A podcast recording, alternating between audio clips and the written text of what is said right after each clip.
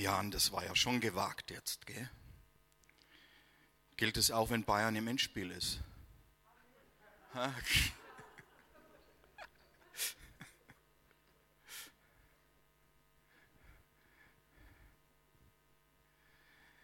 Ja, aber wir versuchen deutlich zu machen, wo unsere Priorität liegen sollte. Und es ist schön zu sehen, wenn wir mittwochs zusammen sind, es wächst bereits. Es tut sich etwas. Und ich glaube, dass Gott es sehr ehren wird.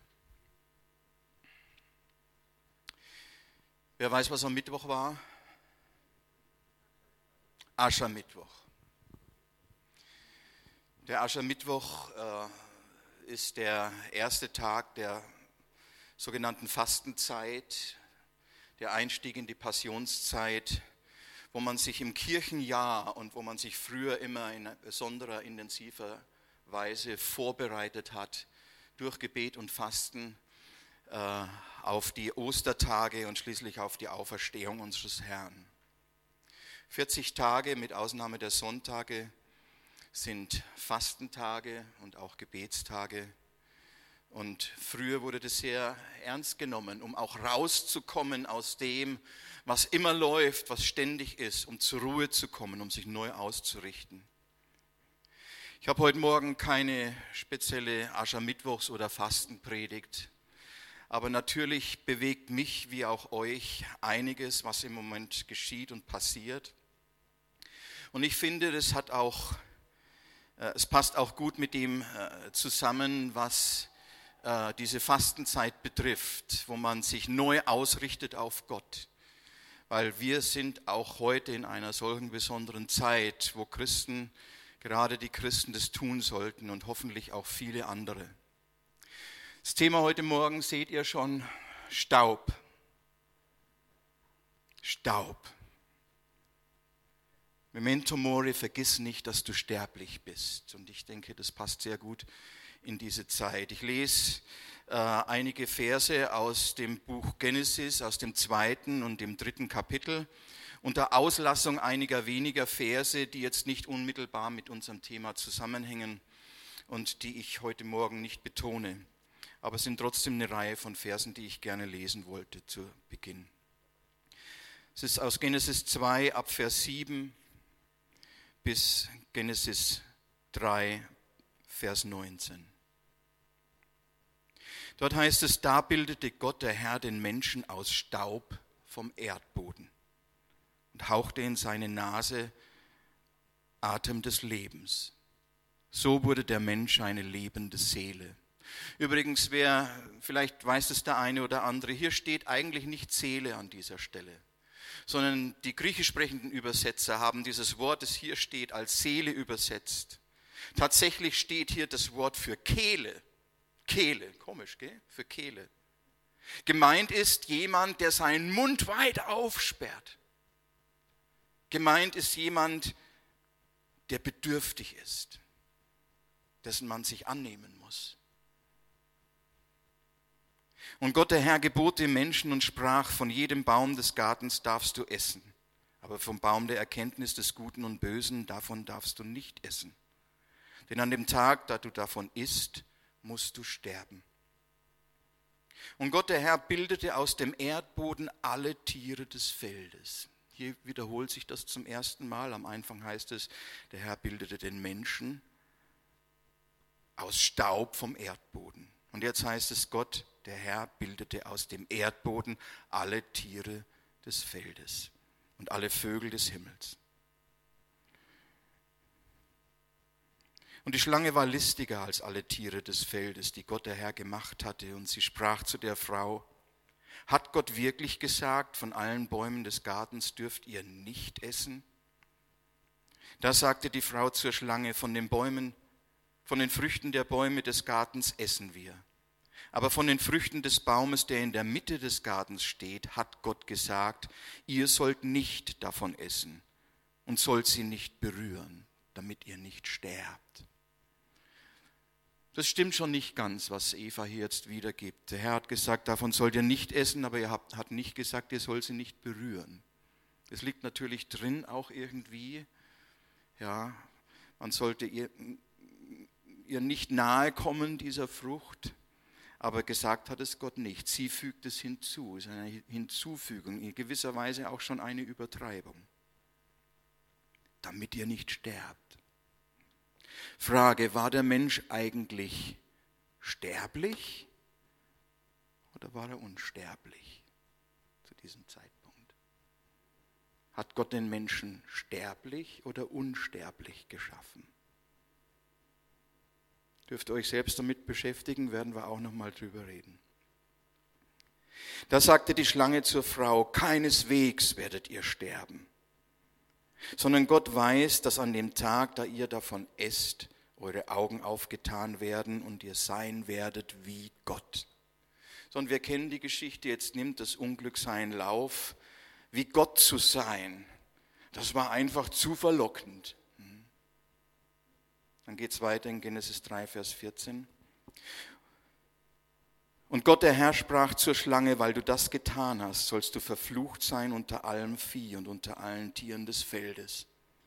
Auf deinem Bauch sollst du kriechen und Staub sollst du fressen alle Tage deines Lebens. Und zu Adam sprach er, weil du auf die Stimme deiner Frau gehört und gegessen hast von dem Baum, von dem ich dir geboten habe, du sollst nicht davon essen. Sei der Erdboden verflucht um deinetwillen. Mit Mühsal sollst du davon essen alle Tage deines Lebens. Und Dornen und Disteln wird er dir sprossen lassen. Und du wirst das Kraut des Feldes essen. Im Schweiße deines Angesichts wirst du dein Brot essen, bis du zurückkehrst zum Erdboden. Denn von ihm bist du genommen denn Staub bist du und zum Staub wirst du zurückkehren.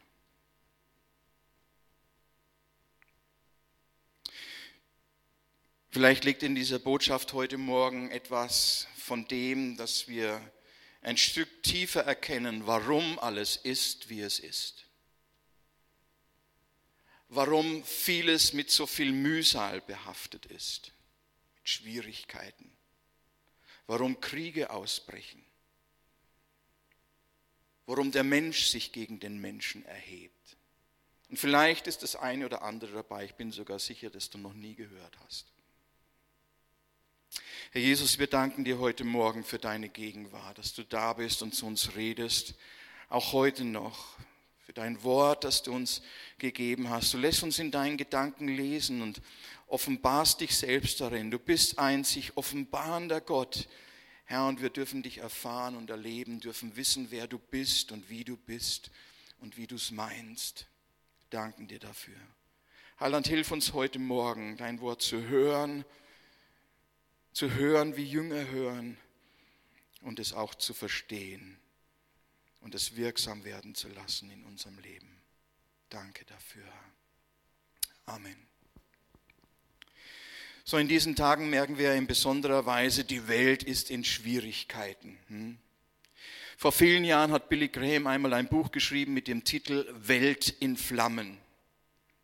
Und wenn wir heute in die Nachrichten schauen und sehen und hören, was alles geschieht, dann fragen wir uns, was ist mit der Welt los? Was stimmt mit ihr nicht? Warum passieren all diese schlimmen Dinge? seien es Naturkatastrophen. Wirklich, in den letzten Jahren gab es so viele extreme Naturereignisse und Naturkatastrophen.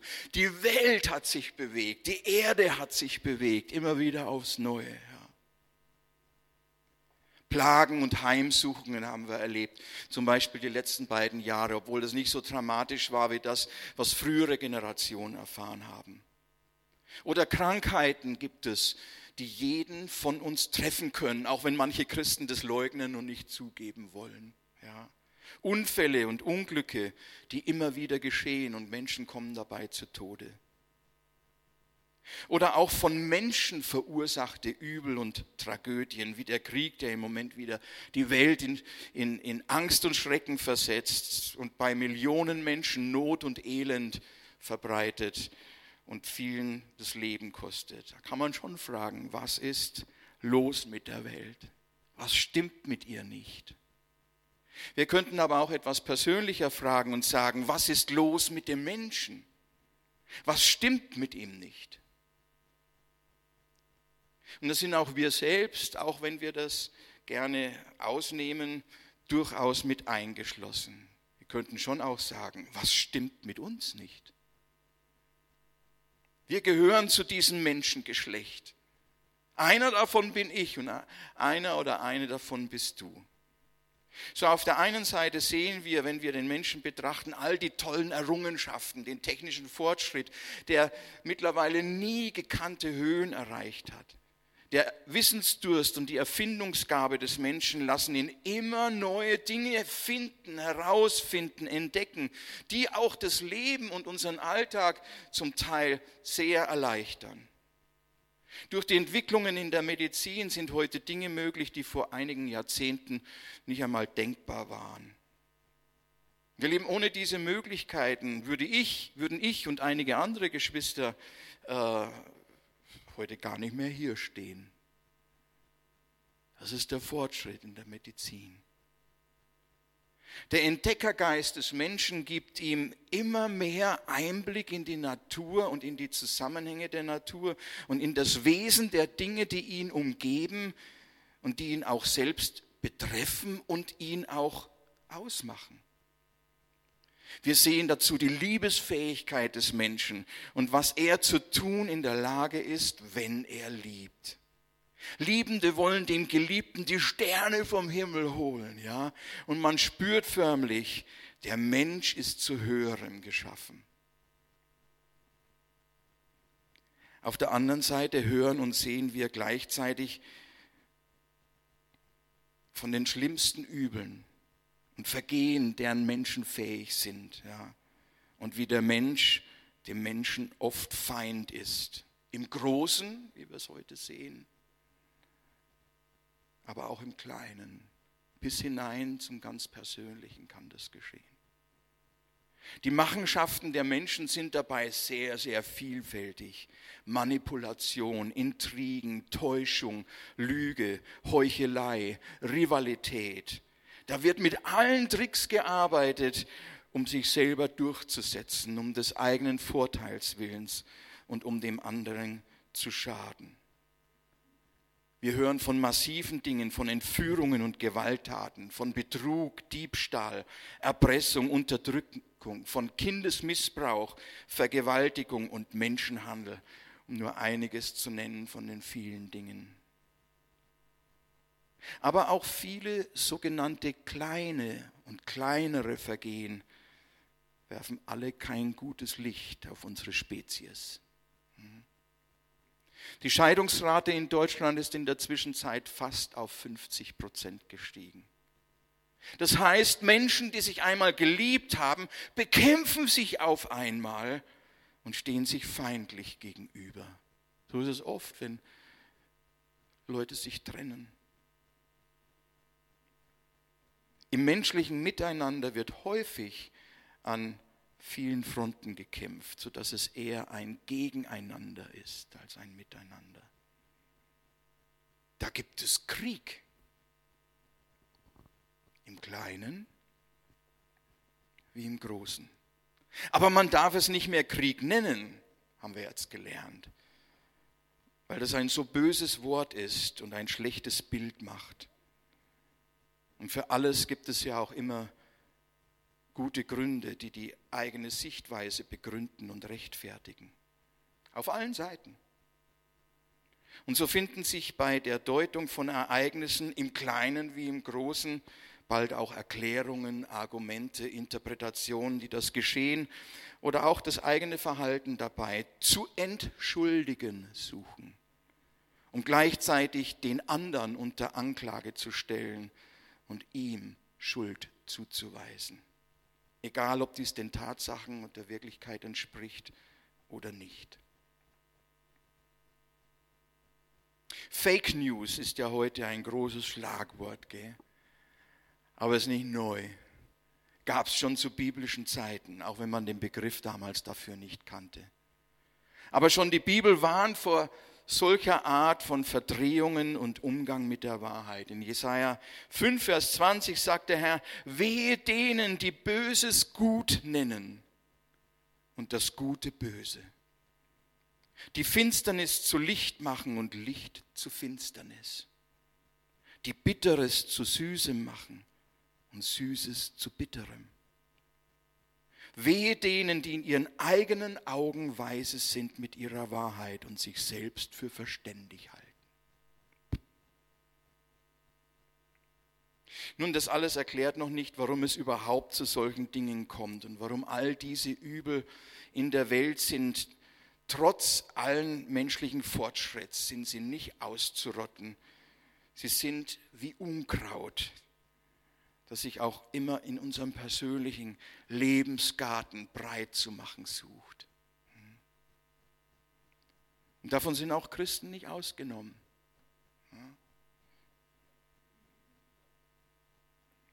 Wir haben ja manchmal so eine Art Triumphalismus, ja. Wir haben den Herrn und der Heilige Geist und das Wort und nichts kann uns schaden, wenn rechts Tausende fallen und links Zehntausende. Kein Problem. Wir nehmen die Schriftstellen, wie wir sie brauchen und beziehen es einfach auf uns, ohne vieles andere nicht dabei zu bedenken. Oft sehr schwache exegetische Arbeit, die dahinter steckt. Naturkatastrophen, Unglücke, Krankheiten, Plagen wie Corona treffen auch Christen und manche sterben dabei. In den letzten zweieinhalb Jahren sind fünf Bekannte von mir, alles Christen, fünf Bekannte und eine Freundin von Monika und uns an Corona verstorben. Fünf Personen. In meinen 66 Jahren habe ich keine einzige Person erlebt, die an einer normalen Krippe verstorben ist. Das allein zeigt mir schon hier, wo ich stehen darf und wo ich stehen sollte.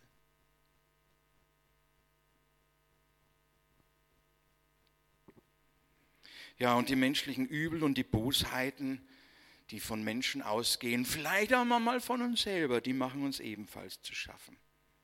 Im Kleinen wie im Großen. In einem Lied von Albert Frey, das ich vor einigen Wochen schon mal äh, in den Gebetsabenden, in der Gebetswoche zitiert habe, heißt es, endlose Kämpfe, Herzen entzweit. Hier spricht ein Christ über Christen. Endlose Kämpfe, Herzen entzweit. Brüder und Schwestern müde vom Streit. Mann gegen Frau und Jung gegen Alt, Liebe, die brannte, ist nun kalt. Schwere Gedanken von Angst geplagt, Worte so leicht im Zorn hingesagt. Schweigende Leere, sinnloser Lärm, Menschen so nah und doch so fern.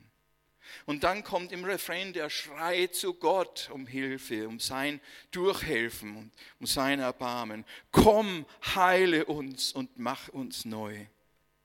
Komm, tröste uns durch deinen Geist. Komm, reinige uns, erneuere uns, o oh Herr. Und dann geht es weiter. Gutes im Sinn, doch Böses getan. So oft gehofft und wieder enttäuscht. So viel gesagt und wenig getan. So viel gewollt und nicht erreicht. Was ist mit der Welt los? Was stimmt mit ihr nicht? Was ist los mit dem Menschen? Was stimmt mit ihm nicht? Was stimmt mit uns nicht? Interessante Frage, gell? stellen wir uns ja nicht mehr. Wir sind ja erlöst, es passt ja alles. Wir stellen uns die Frage nicht, was stimmt denn mit uns nicht? Aber die Bibel stellt sie. Nun, die Antworten, die finden wir wie immer in Gottes Wort. Aber die Antwort auf diese Frage, die fällt nicht so aus, wie uns das gefällt, weil sie nämlich an unserem Stolz kratzt und uns zeigt, uns wirklich zeigt, was mit uns ist und was wir sind. Betonung liegt auf, was wir sind. Der Mensch wollte sein wie Gott und Gott zeigt ihm, was er ohne Gott ist, nämlich nichts weiter als Staub. Staub vom Erdboden. Eine Handvoll Dreck. Mehr nicht. Bah, wir sind doch Königskinder. Ja, sind wir auch. Es gibt noch einen anderen Aspekt, aber die Betonung heute liegt auf dem Staub. Und wenn wir das nicht sehen und nicht verstehen und nicht einbauen in unser Lebensgefühl und in unsere Lebensart, dann verstehen wir manches nicht und es wird manches an uns vorbeigehen. Wir dürfen uns nicht nur die Schriftstellen suchen, die uns taugen, die uns streicheln, die uns erheben und die uns irgendwie schmeicheln.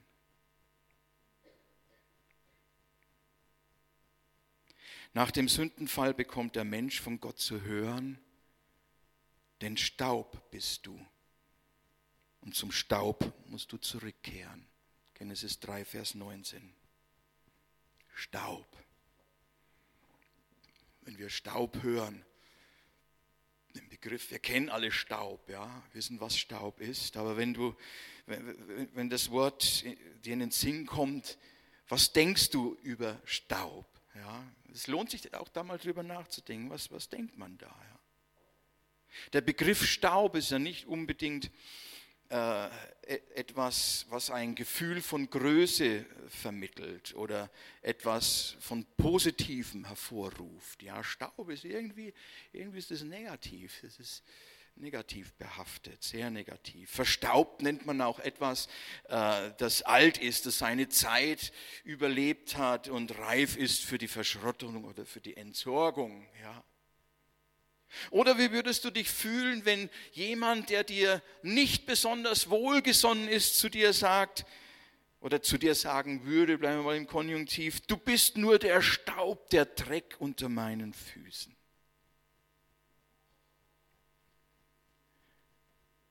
Nun, niemand möchte mit Staub verglichen werden, oder? Und doch ist es das, was Gott hier sagt, wenn er den Menschen in Genesis 3 genauso beschreibt. Staub bist du, das sagt Gott. Staub bist du.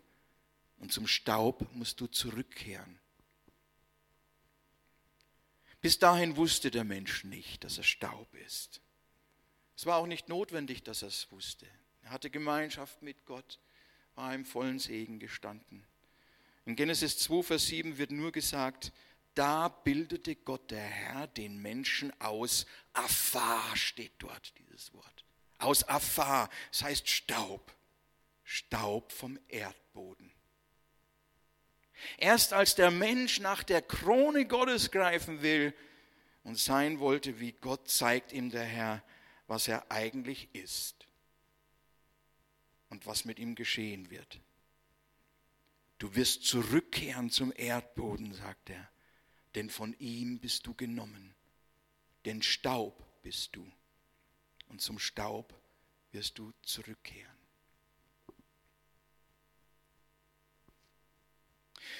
Das hebräische Wort Afar, das hier für Staub steht, heißt auch buchstäblich Staub. Es bezeichnet aber gleichzeitig eben auch das Erdreich, den Boden, die Ackerkrume, aus der die Pflanzen herauswachsen. Die Pflanzen sind aus demselben Staub wie der, wie der Mensch.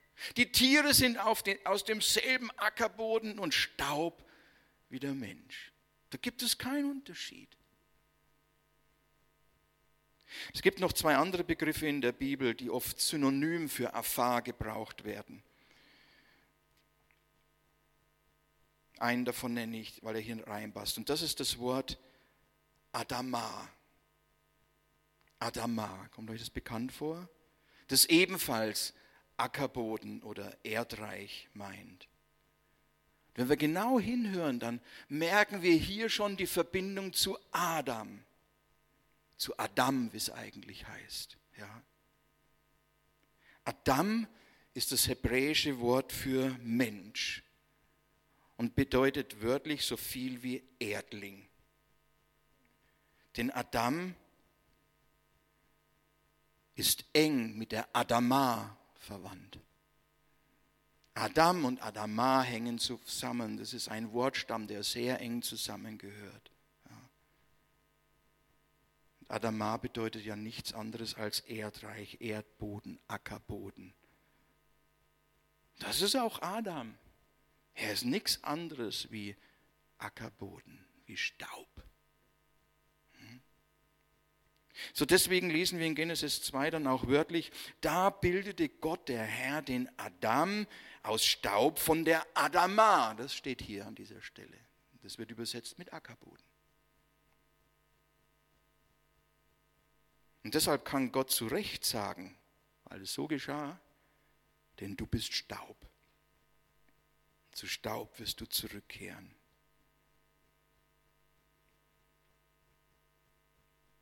So der Mensch besteht also aus Staub. Ja, er ist Staub, sagt uns die Schrift her. Deshalb heißt es auch bei, bei Verstorbenen, wenn sie ins Grab gelegt werden, Erde zu Erde, Asche zu Asche, Staub zu Staub. Du, dann ist es aus mit, mit aller Menschenherrlichkeit und Pracht. Ja. Jemand mag einmal ein großer, mächtiger Herrscher gewesen sein oder reich und berühmt und vielleicht von vielen bewundert. Was bleibt, ist nicht mehr als eine Handvoll Erde, Asche, Staub. Darum heißt es in Psalm 146, haucht der Mensch sein Leben aus und kehrt es, er zur Erde zurück, dann ist es aus mit allen seinen Plänen. Das ist die ungeschminkte Wahrheit über uns selbst. Ich weiß natürlich, dass da noch anderes dazu gehört, aber das ist das, worauf Gott auch immer wieder seinen Schwerpunkt legt, dass wir das sehen und das erkennen, weil er etwas Bestimmtes damit erreichen will. Der Mensch mit all seinen hochfliegenden Plänen und Allmachtsfantasien, am Ende wird nicht mehr von ihm übrig sein als eine Handvoll Staub. Hm. So, was bist du also?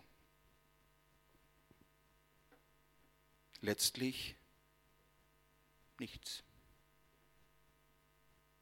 Ein Staubpartikelchen. Nichts. Ohne Gott und seinen Geist sind wir nichts als Staub.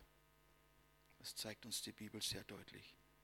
Und die Wissenschaft bestätigt das übrigens. Gell?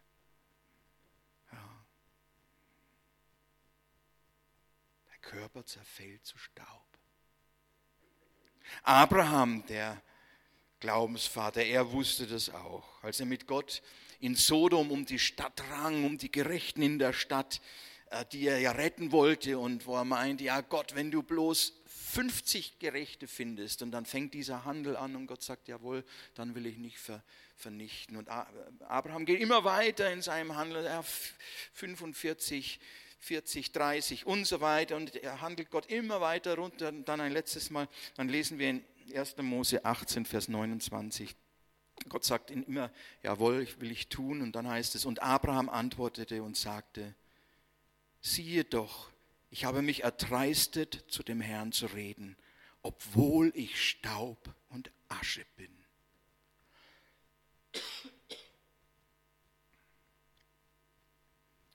Und das sind wir auch. Staub und Asche. Mag dich jetzt nicht berühren, aber wenn du darüber nachdenkst und auch dein Ende bedenkst, dann wird dir sehr deutlich und klar, was das bedeutet.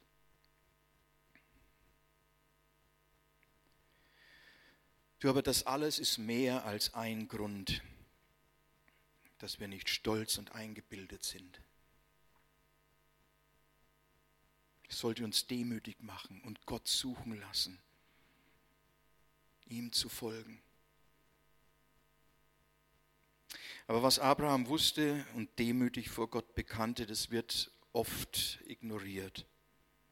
Sein wollen wie Gott und größer sein, als man selber ist, ist ja ein Grundproblem des Menschen. Deswegen lesen wir es schon in der Schöpfungsgeschichte, in der Nachschöpfungsgeschichte, in dieser Zeit, wo der Mensch seine ersten Gehversuche unternimmt. Und es gehört zum ersten, zu den ersten Dingen dazu. Er greift nach der Krone Gottes.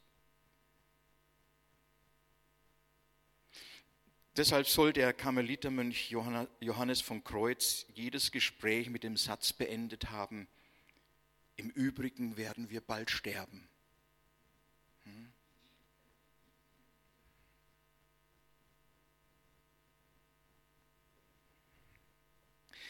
Im antiken Rom gab es ein Ritual, das Memento Mori, kennen vielleicht manche von euch. Das ist, es geht in eine ähnliche Richtung und zielt besonders auf die Mächtigen und die Ruhmreichen und sollte diese Menschen mahnen, nicht hochmütig zu werden. Auch Herrscher, die sich für Götter hielten, auch ihnen galt dieses Schauspiel. So, und das war folgendermaßen, immer wenn zum Beispiel ein römischer Feldherr nach einer siegreichen Schlacht zurückkehrte, wurde für ihn ein Triumph veranstaltet. Könnte man jetzt schön auslegen, was ein Triumph ist. Es war auch ein Zug, ein Triumphzug. Doch bis alles bereitet war, und es hat eine ganze Weile gedauert, alles herzurichten und für den Triumph zu gestalten, so lange musste er und sein Heer und die Gefangenen, die sie ja beim Einzug auch mit dabei hatten und die sie vorzeigen wollten, ja, und die Sachen, die sie gewonnen hatten dabei, aber alles musste draußen vor der Stadt warten. Sie durften, nicht, die, die durften die Stadt vorher nicht betreten. Als es aber dann schließlich soweit war, wurde der Triumphator in eine goldbestickte äh, Toga gehüllt und auf seinem Haupt trug er stolz den grünen Lorbeerkranz des Sieges. Ja, kennen wir aus Bildnissen aus der Römerzeit. Und dann durfte er unter dem Jubel und Beifall der Bürger auf einem geschmückten Wagen durch die Stadt fahren. Und wenn er unter dem Triumphbogen hindurchkam, der ja auch dort stand, dann brannte, brannte ein besonders starker Jubel und Beifall auf. Allerdings war er nicht allein auf diesem Wagen. Hinter ihm stand ein Sklave, der über seinem Kopf noch einen größeren goldenen Siegeskranz hielt. Und ansonsten hatte dieser Sklave nur die Aufgabe, nämlich sich ab und zu nach vorn zu beugen und dabei dem glorreichen Schlachtenlenker immer wieder den Mahnruf Memento Mori ins Ohr zu flüstern. Bedenke, dass du sterben musst. Oder auch sieh dich um und bedenke, dass auch du nur ein Mensch bist. Memento mori, vergiss nicht, dass du sterblich bist. Auch Cäsar selbst war ja einer dieser ruhmreichen Feldherren. Er selbst hat das Memento Mori aber oft überhört und hat es einfach ignoriert. Aber auch er war nur Staub, der meinte, er sei den Göttern gleich. In unserem Text in Genesis 3 lesen wir, was nach der, dem Sündenfall geschieht. Ich lese es noch einmal. Und zu Adam sprach der Herr, weil du auf die Stimme deiner Frau gehört und gegessen hast von dem Baum, von dem ich dir geboten habe, du sollst nicht davon essen. Ihr lieben Männer, wir sollten schon auf die Stimme unserer Frauen hören. Aber nicht immer. Ja, nicht immer. Adam hätte in dem Fall nicht auf seine Frau hören sollen. Dann gibt es eine Geschichte bei Abraham, wo sie ihm auch etwas gesagt hat, was er tun sollte, und er hat sich geweigert, es zu tun. Dann kommt Gott zu ihm und sagt, höre auf die Stimme deiner Frau, höre auf sie. Das hat er dann auch getan. Aber er brauchte erst den Anstoß Gottes dazu, um auf seine Frau zu hören. So, wir brauchen eine gewisse Weisheit und Reife, um das alles richtig einzuordnen. Die Verheirateten von uns, die verstehen, was ich meine. Ja, es ist manchmal nicht so einfach. Ich lese es nochmal. Und zu Adam sprach der Herr, weil du auf die Stimme deiner Frau gehört und gegessen hast von dem Baum, von dem ich dir geboten habe, du sollst nicht davon essen, so sei der Erdboden verflucht um deinetwillen. Mit Mühsal sollst du davon essen alle Tage deines Lebens, und Dornen und Disteln wird er dir sprossen lassen. So der Ackerboden, die Adama, aus der ja auch Adam bestand, er war ja Teil von ihr, wurde jetzt von Dornen und Disteln besetzt. Dornen und Disteln kommen auf einmal hervor und die dem Erdling viel Mühe machen, viele Schmerzen bereiten. Fortan, das sagt Gott, wird das Leben beschwerlich für dich sein. Dornen und Disteln, das sind ja Gewächse, die niemand will. Sie stechen und man kann sich an ihnen verletzen, ziemlich scharf sogar verletzen, ja. Und sie ersticken leicht die gute Saat, wie es Jesus im Gleichnis von dem vierfachen Ackerfeld sagt. Da ist nämlich Gutes gesät auf das Ackerfeld. Aber dort, wo Dornen und Disteln emporwachsen und sie werden nicht entfernt, ist die Gefahr, dass sie das Saatgut ersticken und keine Frucht hervorkommt. Ihr erinnert euch, die Hauptaufgabe Adams und seiner Nachkommen bestand darin und immer noch darin, den Boden zu bearbeiten und das Land zu kultivieren und es zu bewahren. Das war der Auftrag Gottes schon im Garten. Und er sollte eigentlich den Garten, die Begrenzung des Gartens im Gehorsam ausdehnen auf die ganze Welt. Es sollte nicht nur bei dieser kleinen Begrenzung in Eden bleiben, sondern durch seinen Gehorsam, sein Vertrauen Gott gegenüber und durch seine Arbeit sollte er den Boden bearbeiten und das Land erweitern für Gott. Dass diese Herrlichkeit sich überall ausbreitet. Es kam anders, das wissen wir. Ja. Aber an dem Auftrag hat sich nichts geändert. Nirgendwo gibt es auch nur den geringsten Hinweis darauf, dass Gott diesen Auftrag für ihn zurückgenommen hätte. Doch was bei den Erdlingen jetzt an dornigem Unkraut wucherte und immer noch wuchert, bringt sie immer wieder in Schwierigkeiten. Immer wieder verletzen sie sich, verletzen sich Menschen an den Dornen und fügen sich Wunden zu. Die Bibel hat viel zu sagen über Dornen und Disteln. Es gibt da eine Vielzahl von ihnen, sodass im Wort Gottes über 20 verschiedene Begriffe gebraucht werden, um sie zu beschreiben. Es gibt aber viel mehr Stachelgewächse. Ja. Aber es wurde begrenzt auf diese 20. Aber das Bild von Dornen und Disteln meint eigentlich etwas anderes. Hier geht es nicht primär um tatsächlich natürliche Dornen und Disteln, die, die überall wachsen, wo man sie nie haben will. Ja. Sondern es geht auch um die unguten Gewächse, die aus dem Boden des menschlichen Herzens emporwachsen, ihr Lieben. Darum geht es eigentlich.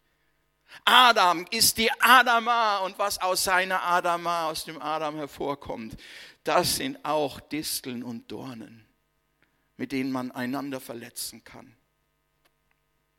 Dornen und Disteln sind Symbole für Schwierigkeiten und Widrigkeiten und Übel aller Art, die uns so viel Mühe machen. Und davon spricht Gott, wenn er sagt, Dornen und Disteln wird er dir sprossen lassen, dieser Ackerboden, die Adama. Und mit Mühsal wirst du essen bis du zurückkehrst zum Erdboden, von dem du genommen bist. Denn Staub bist du und zum Staub wirst du zurückkehren. So hier gibt uns Gottes Wort schon eine Antwort. Die ist noch nicht allumfassend, aber es ist schon eine Antwort auf die Frage, was ist los mit dem Menschen? Was stimmt mit ihm nicht?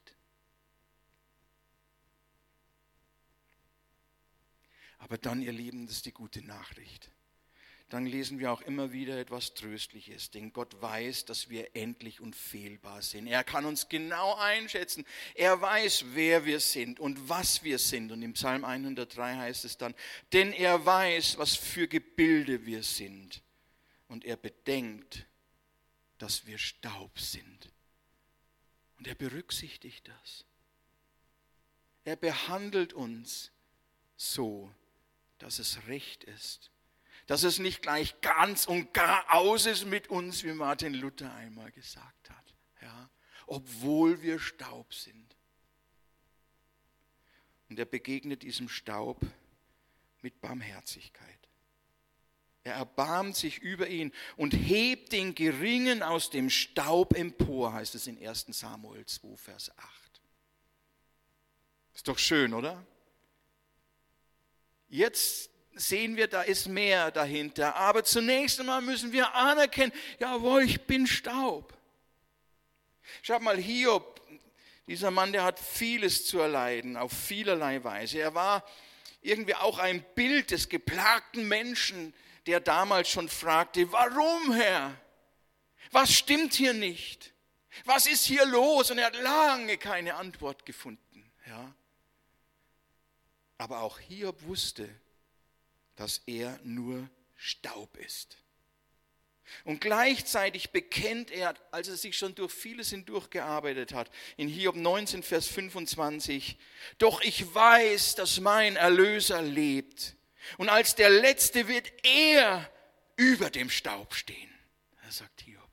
Wird er über dem Staub stehen? Er wird über mir stehen. Jawohl, ich bin nicht ganz verloren. Da gibt es einen Erlöser, der über dem Staub steht. Und darauf verlässt sich Hiob. Und darauf baut er. Auf den Erlöser, der sich über den Staub erbarmt. Finde ich super. Finde ich ein fantastisches Bild. Und ehrlich, es ist kein Bild. Es ist die Wirklichkeit. Staub bist du, sagt Gott. Das ist nicht besonders schmeichelhaft, das stimmt.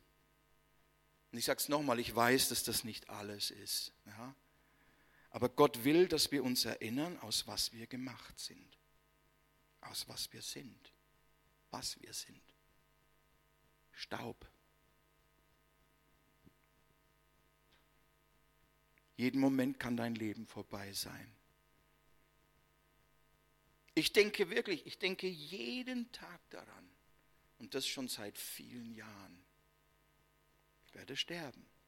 Wir werden alle sterben. Jeden Moment kann diese Welt enden, ja? Und wir stehen vor Gott, der uns gemacht hat. Deshalb erinnere dich, wovon du gemacht bist. Staub. Bist Staub.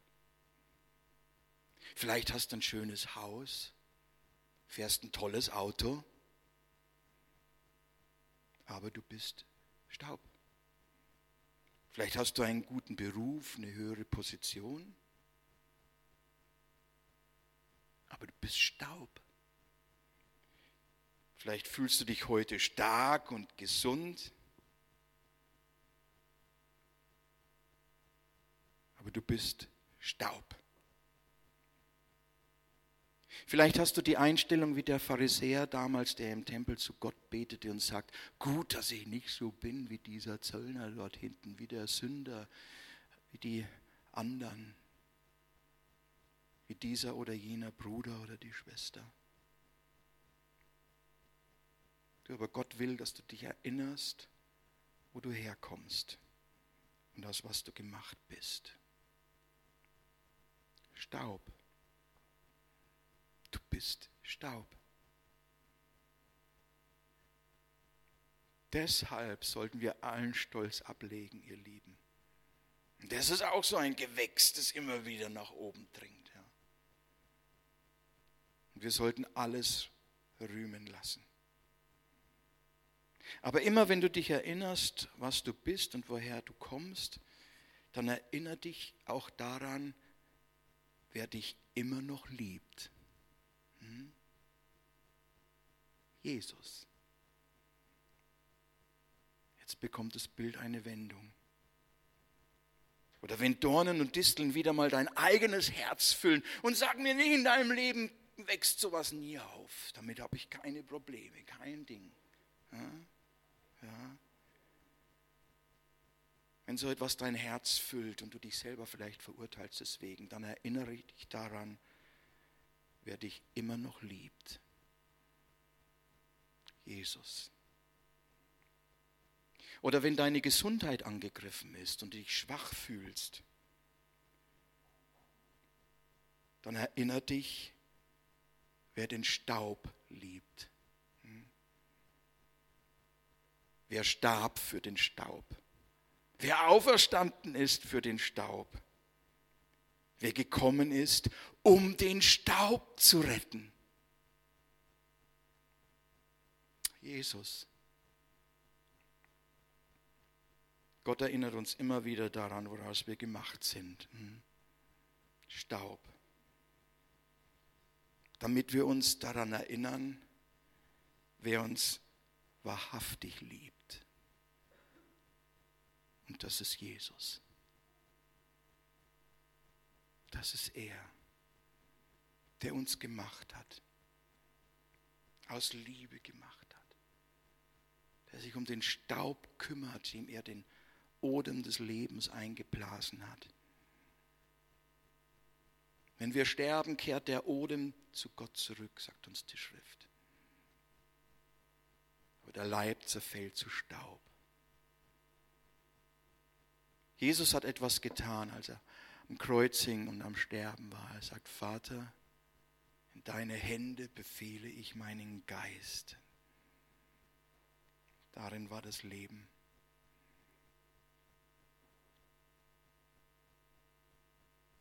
Stephanus sagt dasselbe.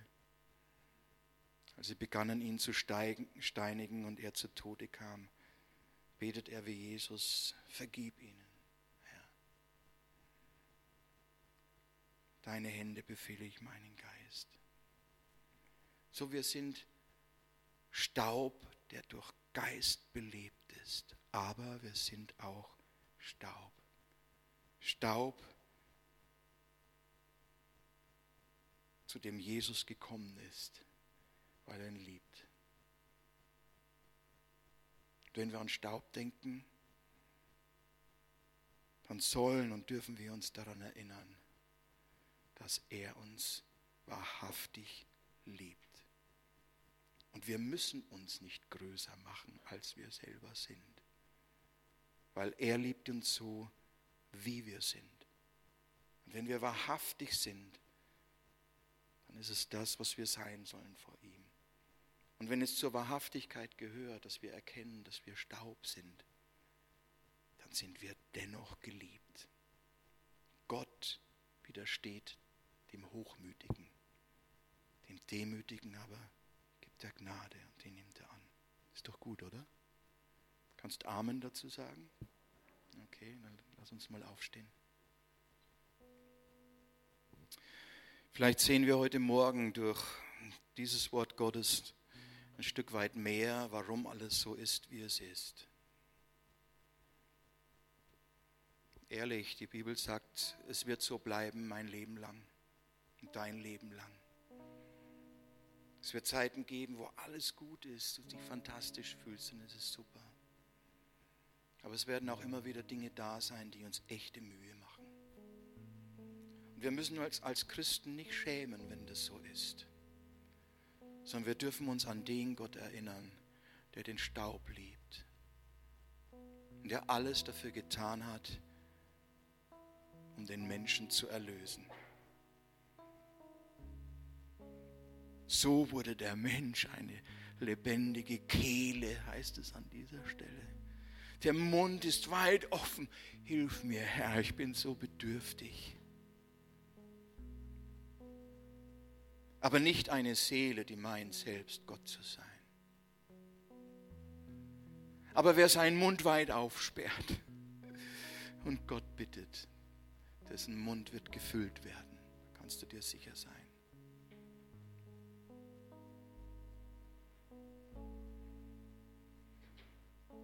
Memento mori, vergiss nicht, dass du sterblich bist. Ist nicht das letzte Wort. sondern das Letzte ist der, der über dem Staub steht und sich des Staubes erbarmt. Hm. Da möchte ich dazugehören, du wahrscheinlich auch. Ne? Hm. Jawohl. Und deswegen wenden wir uns voller Vertrauen an unser Gott, der nicht an uns vorbeigeht, der unsere Dornen und Disteln sieht, die aus der Adama herauswachsen und der, ist, der uns dennoch annimmt, weil er gedenkt, dass wir Staub sind. So ist unser Gott. Es gibt keinen anderen Gott auf der ganzen Welt und im ganzen Universum, der so ist wie dieser Gott der den Himmel verlässt, um sich des Staubes zu erbarmen. Boah.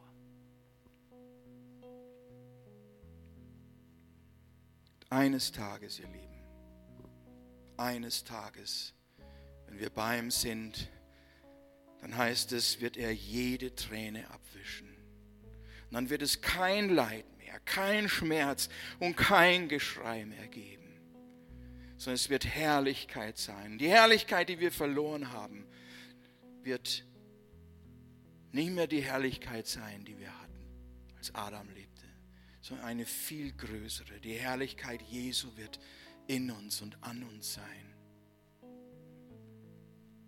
Und dann, dann sind wir immer noch nicht Gott, aber wir sind bei ihm für Zeit und Ewigkeit. Halleluja. Herr Jesus, wir danken dir, dass du heute Morgen unser Herz auch neu bewegt hast, dass du zu uns redest und hineinsprichst in unser Leben und in unser Wesen und dass du Dinge offenbarst, die wir manchmal gar nicht wahrnehmen.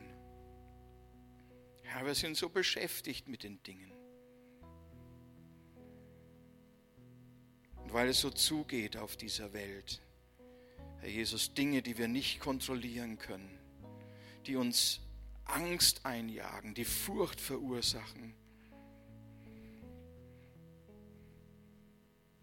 Aber Vater, wir danken dir, dass du der Gott bist, der sich über dem Staub erbarmt.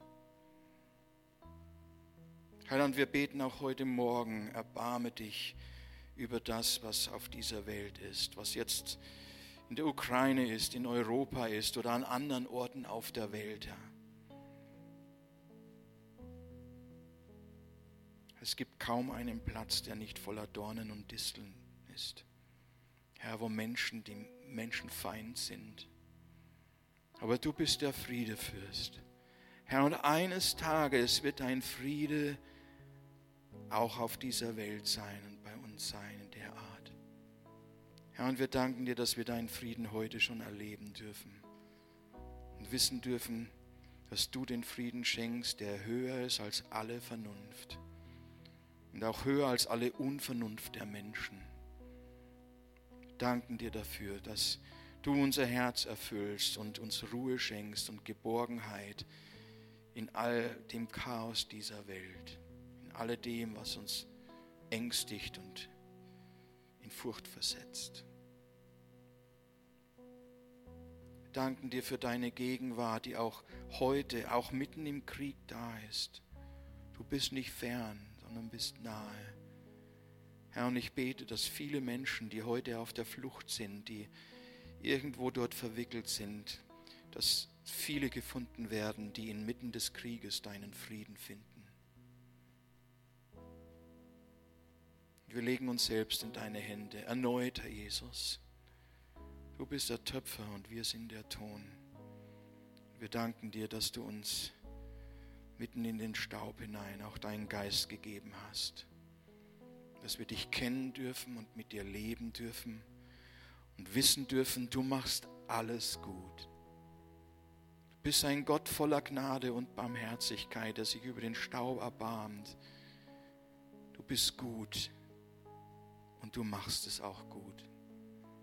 Herr, egal wie uns unsere eigenen Dornen zu schaffen machen, wie uns unsere eigenen Disteln und all diese Gewächse, die auch bei uns immer wieder aufwachsen, zu suchen, Herr. Herr, du wirst mit alledem fertig. Gedenkst, dass wir Staub sind. Und du schenkst uns dein Heil über alles hinweg. Und dafür danken wir dir, Herr. Danke, Vater. Danke, Herr. Amen. So seid gesegnet für die kommende Woche. Und das wisst ihr ja, so der Herr will und wir leben, hm? sehen wir uns kommende Woche wieder. Am Mittwoch oder am Sonntag. Der Herr mit euch, kommt gut nach Hause. Auf Wiedersehen.